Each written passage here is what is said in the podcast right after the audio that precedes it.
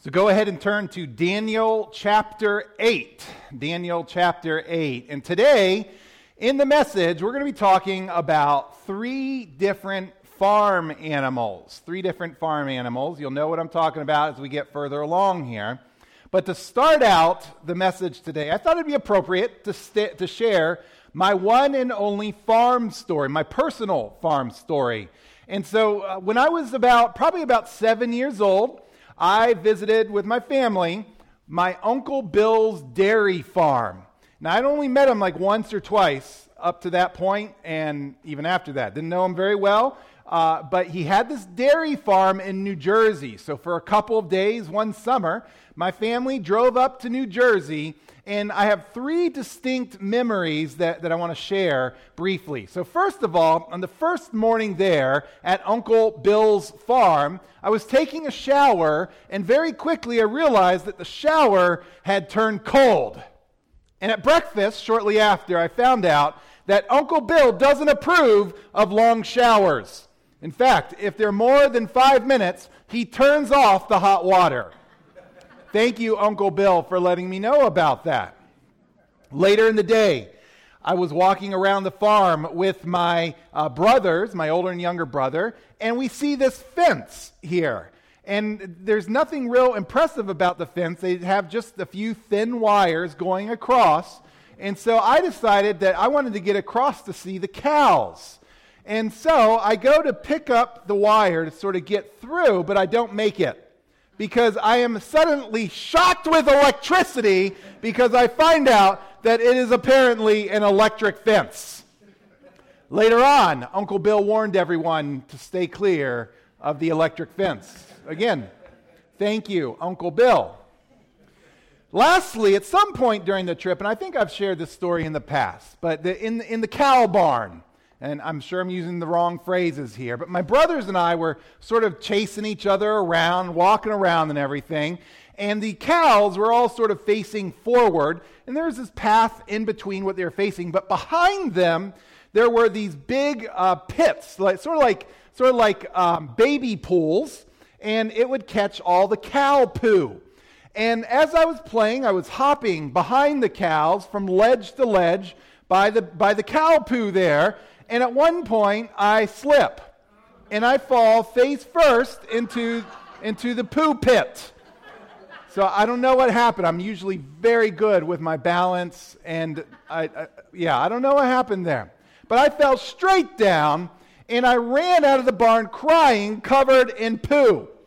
And so Uncle Bill grabs the garden hose and gives it to my parents to spray me down because apparently I'm not worthy of a warm shower to be comforted.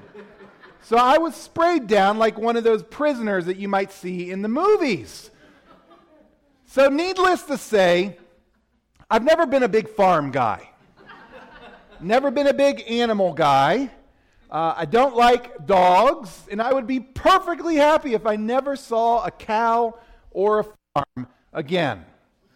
And so it's with much sadness today that the title of my sermon is The Ram, the Goat, and the Lamb.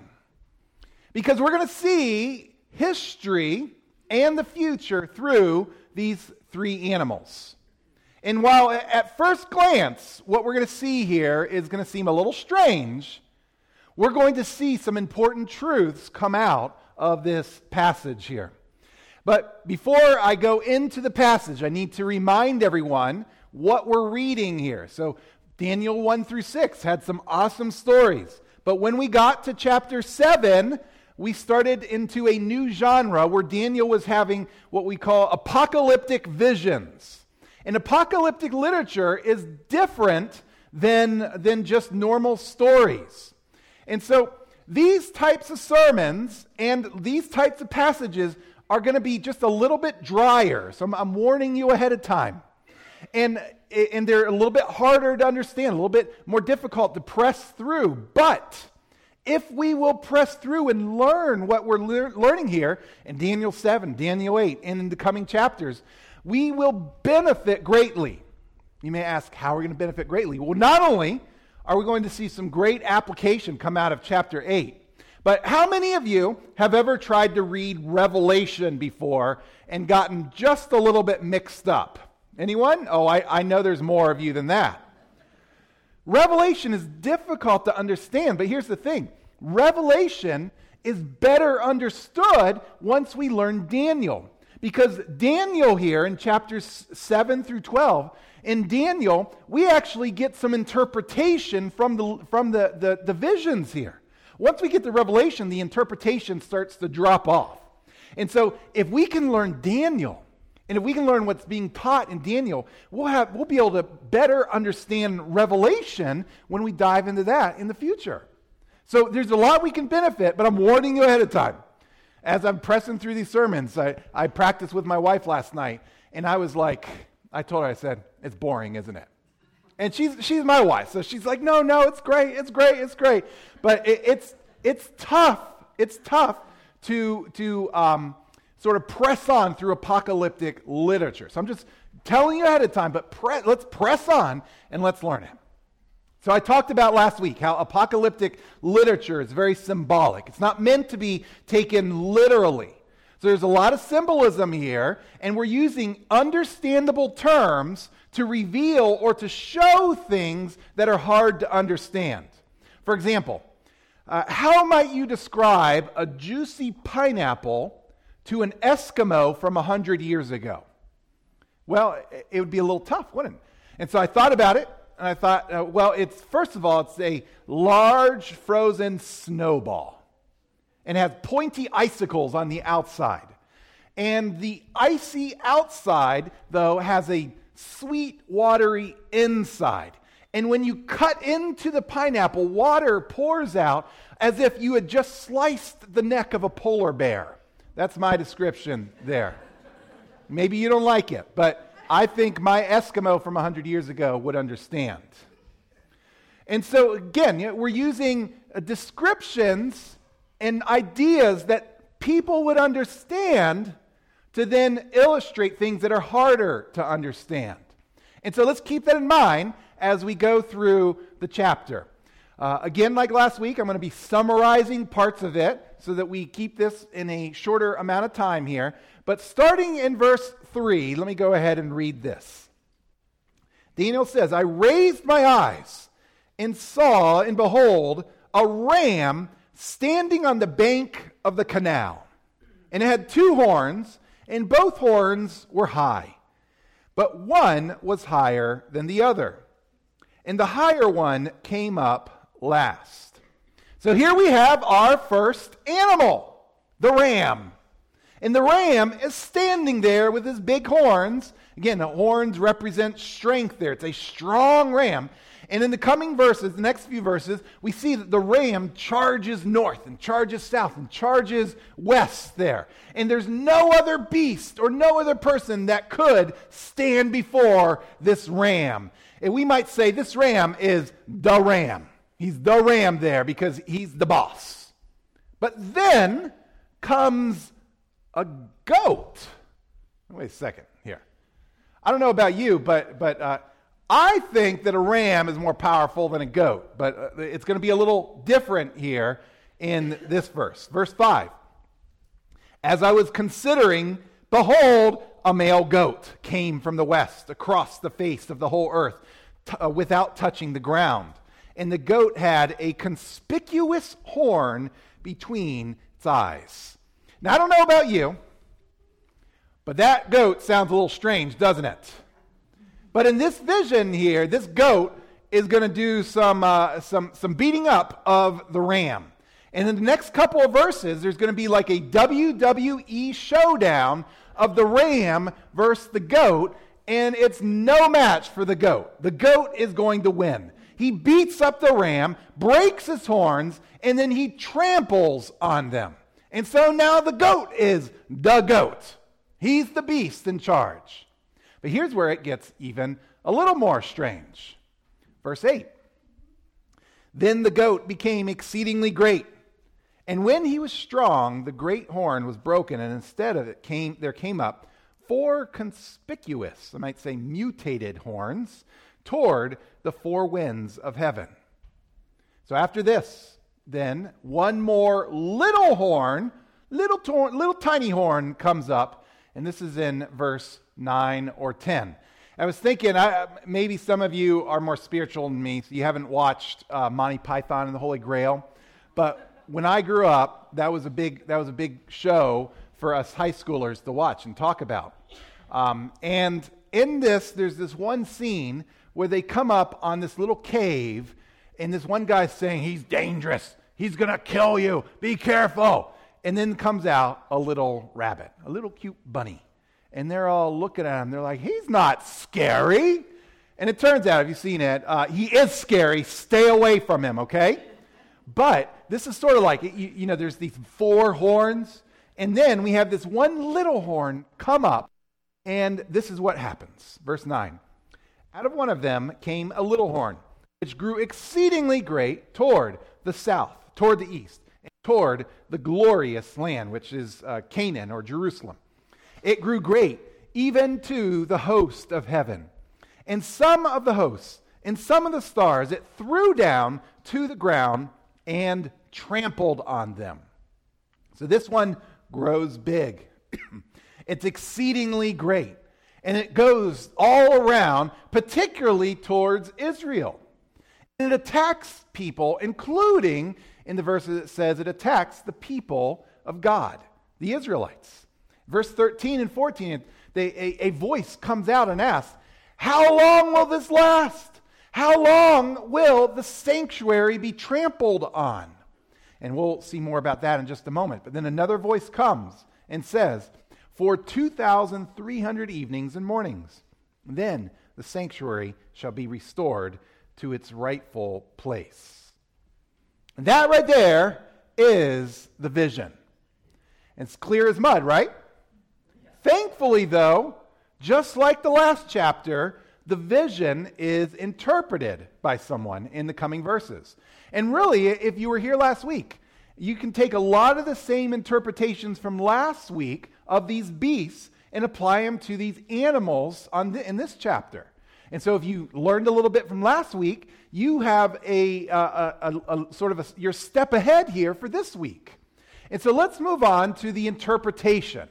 And in verse 15, Daniel, like probably many of us, want to know what in the world's going on. What's happening here? And so, a man appears who calls for the angel Gabriel to come and explain things. Verse 17. So he came near where I stood. This is Gabriel. And when he came, I was frightened and fell on my face. But he said to me, Understand, O Son of Man, that the vision is for the time of the end. And so the angel Gabriel, and this is the very angel that would, in a few hundred years, 500 or so years, appear to Zechariah and appear to Mary as well. He appears to Daniel. And he explains the dream to Daniel. And he says, 19, Behold, I will make known to you what shall be at the latter end of the indignation, for it refers to the appointed time of the end. Now, what do we think of when we hear someone say the end time? We think of the end times, right? That, that's just like when, when the, the time around when Jesus is going to return or when he returns and there's a big showdown as we see in, in, in Revelation and all that. But the angel here is actually not referring to what I call, I'll call it the end, end times. He's not referring to the absolute end times when Jesus returns. You may say, how do I know that? Because in the in, in coming verses, in the interpretation here, Gabriel's going to give an interpretation that points more towards the coming 500 or so years for the Israelites. And why does he call it the end times? My answer is I don't know. I don't know. But from his perspective, from Daniel's perspective, that is considered the end times from what Gabriel is saying. So Gabriel in verse 20 says, that the ram with the two horns represents the kings of the Medes and the Persians. And that's in the 500 BCs. And by the way, if you have your bulletin in the teaching sheet, uh, you can get some of this information here that I'm sort of uh, telling real quickly. And so, in verse 21, then, he says that the goat is the king of Greece. The king of Greece in the 300s is Alexander the Great. And so, both of these animals are not referring to the end end times, but to just future times from Daniel's perspective. So Daniel lived in the, in the 500s BC, uh, and the, the Greeks, led by Alexander the Great, were in the 300s. We're talking about 200 years later. The Medes and the Persians, we saw a story of them in chapter 5 or 6 where they overcame, where they conquered King Belshazzar. And so they were in the 500s. So we got the 500s and then we have the 300s. And so this is in the future, some short term future, some getting a little further. But then after the goat, there's the four horns. And Gabriel says in verse 22 As for the horn that was broken, in place of which four others arose, four kingdoms shall rise from his nation, but not with his power. And we know from history that four kingdoms came out of uh, Alexander the Great's kingdom after he died. So when he died, no one replaced him. And in fact, the kingdom was broken up into four different parts. And then after that, there's that horn, that little horn that causes so much trouble. Verse 23 A king of bold face, one who understands riddles, shall arise. His power shall be great, but not by his own power uh, referring to, and I'll talk more about this in a moment, but referring to really to demonic influence in his life. And he shall cause fearful destruction and shall succeed in what he does and destroy mighty men and the people who are the saints. By his cunning he shall make deceit prosper. Under his hand and in his own mind he shall become great. And without warning, he shall destroy many, and he shall even rise up against the prince of princes. And Gabriel, the angel, doesn't specify who this is going to be or which kingdom it's going to be, but almost every single, actually, every single commentary that I read on this passage uh, is unanimous with who they believe this person is. And they're referring to uh, someone named uh, Antiochus Epiphanes. And if you're a history buff, I recognize that his name is pronounced about 17 different ways. And so I'm, I'm possibly not pronouncing it the way that you like. So they, they uh, have like uh, Antiochus and Antiochus and so on. I'm just going to go with the one that's easy for me. And he ruled the Seleucid Empire in around 175 BC to 164 BC. And so one person, one commentary wrote about him uh, and, and said, had some not nice things to say about him. Antiochus Epiphanes was violently bitter against the Jews. He hated them and was determined to exterminate them in their religion. He devastated Jerusalem in 168 BC, murdered tens of thousands, defiled the temple, offered a pig on its altar, erected a shrine to Jupiter, prohibited temple worship, forbade circumcision on pain of death, sold 40,000 Jews into slavery, destroyed all copies of Scripture that could be found, and slaughtered everyone to be in possession, possession with God's Torah, with, with the Old Testament. He resorted to every conceivable torture to force Jews to renounce their religion. And so this guy was a prideful, hateful, demonically influenced, ruthless person who hated the Jews. And this person continues until God steps in. Verse 25 And he shall be broken, but not by human hand, or but by no human hand. And we know from history that the Maccabean revolt took place in 164 BC. And Judas uh, uh, Maccabees would lead the Jews to victory to restore their religion. In fact, the Jews celebrate Hanukkah because of the victory in 164. So there you go, a little history lesson for some of you. But notice Gabriel says, he says, and he shall be broken by Maccabees. Is that what he says? No, he says, by no human hand. So, so I was a little confused at first because Maccabees led the revolt and they conquered him, but why does it say in verse 25, by no human hand? And the answer comes from a non biblical writing called the Apocrypha. The Apocrypha has a history that I can't get into today, but in your teaching sheets, there's a link to some information on the Apocrypha. And if you come from a Catholic background, you may recognize some of the writings because it's in Catholic Bibles. But uh, not to get into it, those writings weren't put in until about 1500 years after the Bible was solidified and, and, and, and made. A little, bit, a little bit less than that. But anyway, you can go and learn more later in the link there. But in the Apocrypha, which would many, most would agree is not 100% reliable, there are some errors in it. But the writing here at least gives us an idea of a, of a possibility of what happened to Antiochus Epiphanes. And this, is, this comes from the Apocrypha. It says, But the all seeing Lord, the God of Israel, struck him an incurable and unseen blow. As soon as he ceased speaking, he was seized with a pain in his bowels, for which there was no relief, and with sharp internal tortures. And that very justly, for he had tortured the bowels of others with many and strange afflictions, inflictions.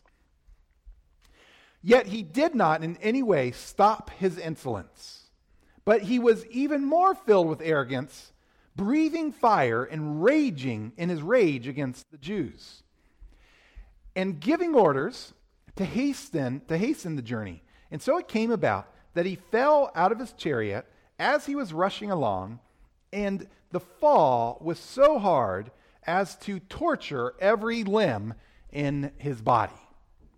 So, again, this is from a non biblical source, but it hopefully at least gives us a clue about what happened to him. And if this is true, then what happened to him is that during the revolt, God stepped in and took him out.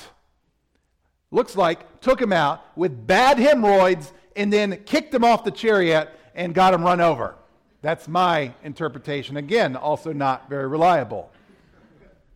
But combined with what he says, with what that says, with Daniel 8:25, the Maccabees led the revolt, but God is the one that killed the leader there, Antiochus. And so, to summarize this vision here, the ram, the goat, and the horns all represent kings. And all kings in between about 500 and 100 BC. And the little horn would cause the most problems for Israel around 175 to 164 BC. And from Daniel's perspective, there would be much, much, much suffering in Israel's future. I'm going to come back to the final verse of the chapter in just a moment. But I want to ask a very important question for us. And the question is so what? So what? What is all of this? What does all of this have to do with us? And as I said, if, if what the timing, if the timing is true of what I just said, then all of these are in our past. And so, what can we, as 21st century Christians, take away from visions of Israel from 2,000, 2,500, uh, 2,500 years ago? And so, I want to give you three takeaways that we can put and, and apply to our own lives. And here's the first one. And that is, first of all, the reliability of God's Word. The reliability of God's Word. So, as I mentioned, Daniel lived in the 500s. The prophecies that, they, that, that were given to him took place hundreds of years later. And it would be easy for us now, thousands of years later, to overlook this. But this chapter speaks of countries that would be conquered and conquered other countries hundreds of years before it happened. And so let's not miss the fact here that these prophecies are true and happened. I came across an article that talked about really bad predictions that people have given over time. So I, I pulled a few of them out for, for us uh, today here. And here's a few of them. So uh, in 1954, Secretary of State John Foster Dulles said this The Japanese don't make anything that people in the U.S. would want.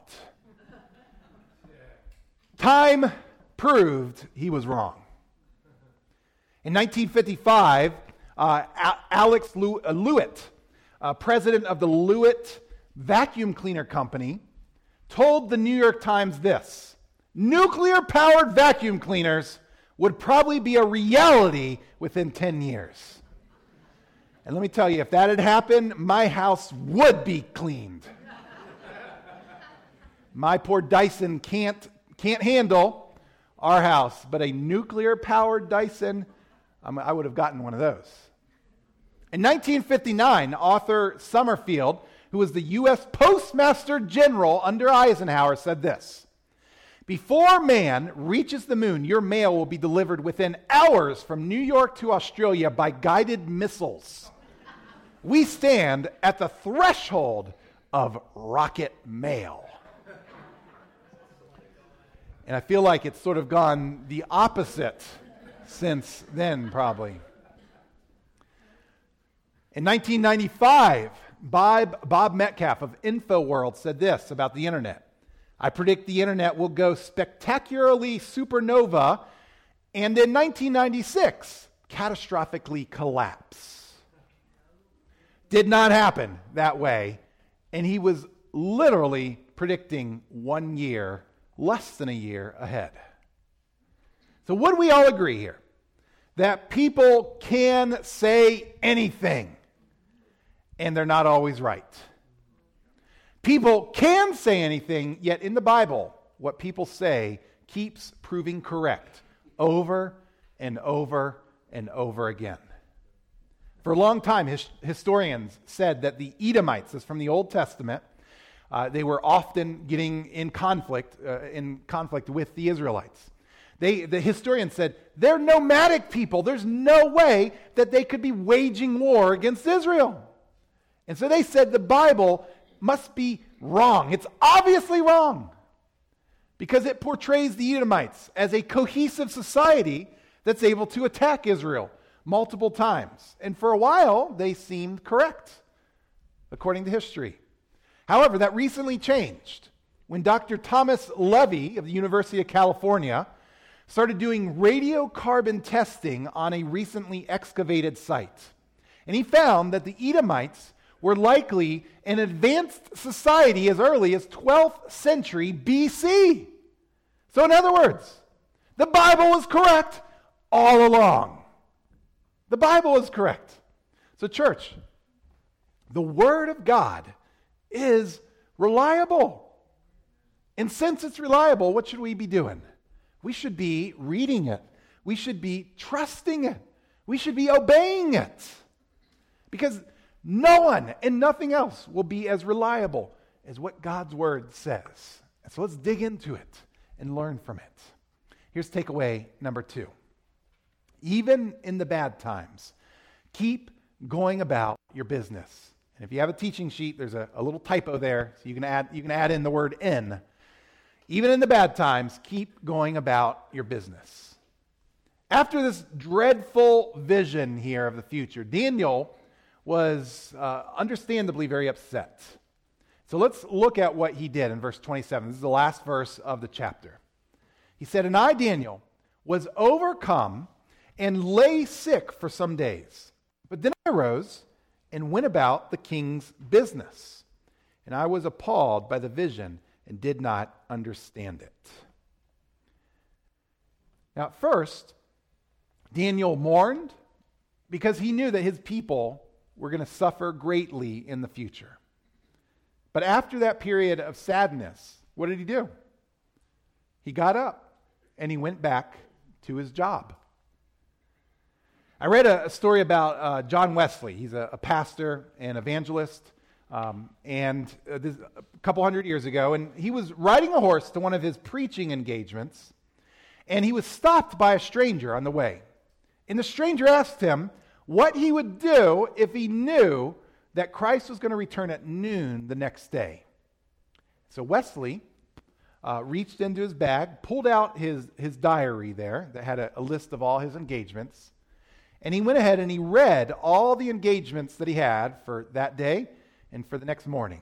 And then he said, That, dear sir, is what I would do. In other words, he was living in a way that was ready for God to come back.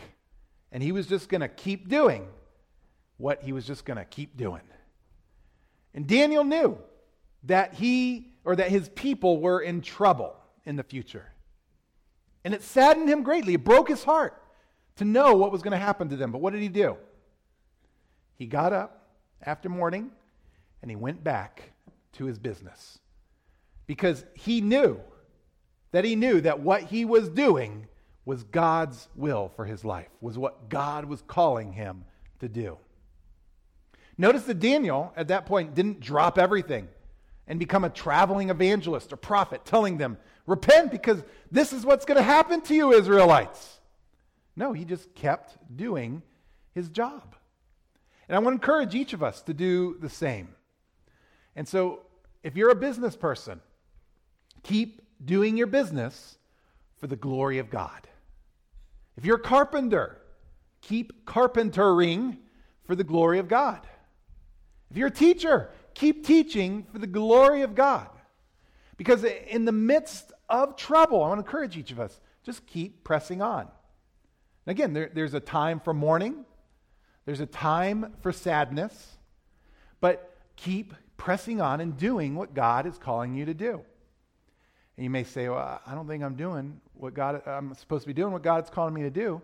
I would say, Well, we'll change it now. Then change that. But keep doing what God is calling you to do, even in the midst of difficulty. And so don't let sin get you off track, what God is calling you to do. Don't let suffering get you off track, what God is calling you to do. Keep doing it as long as God calls you to do it. Here's the third and the last takeaway, and that is the Lamb is victorious in the end. So if you saw the title of the sermon is The Ram, the Goat, and the lamb. But we never saw a lamb, did we? That's because the lamb didn't quite enter at that part of the story. Now, the ram was powerful, but it didn't last. The, the, the goat was even more powerful, but that goat didn't last.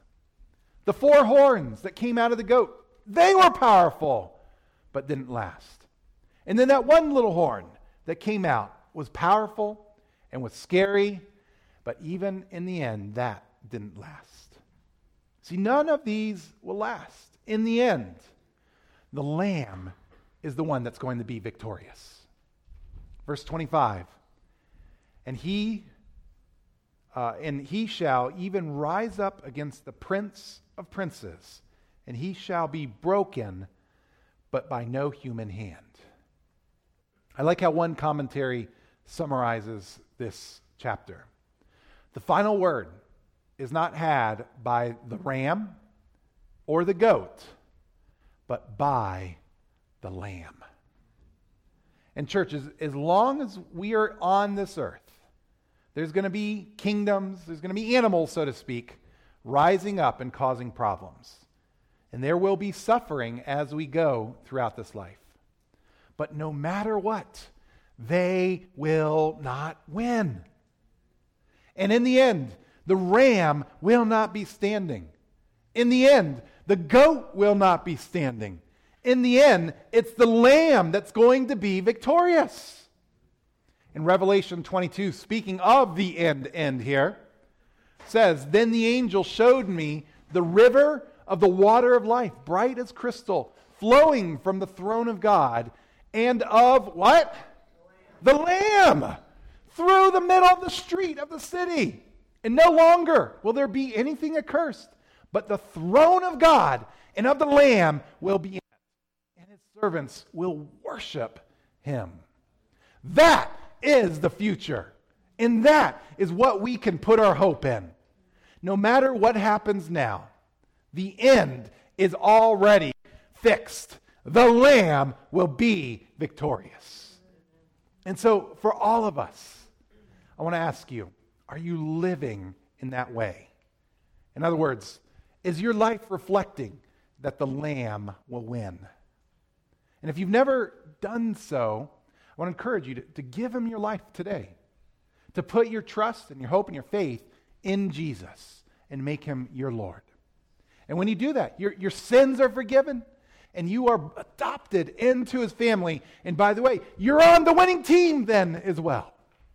But many others here today who've come uh, for this church service to worship God, many of you have already put your faith in him, but, but maybe some of you are not living like the Lamb is going to win. Maybe you're living in fear about the future. Maybe you're living in sin because, because you're, you're, you're putting everything on what you want. Listen, it's the Lamb that's going to win. And so let's live like that and let's follow him. Amen? Let's go ahead and pray, and I'm going to ask the worship team to come on up.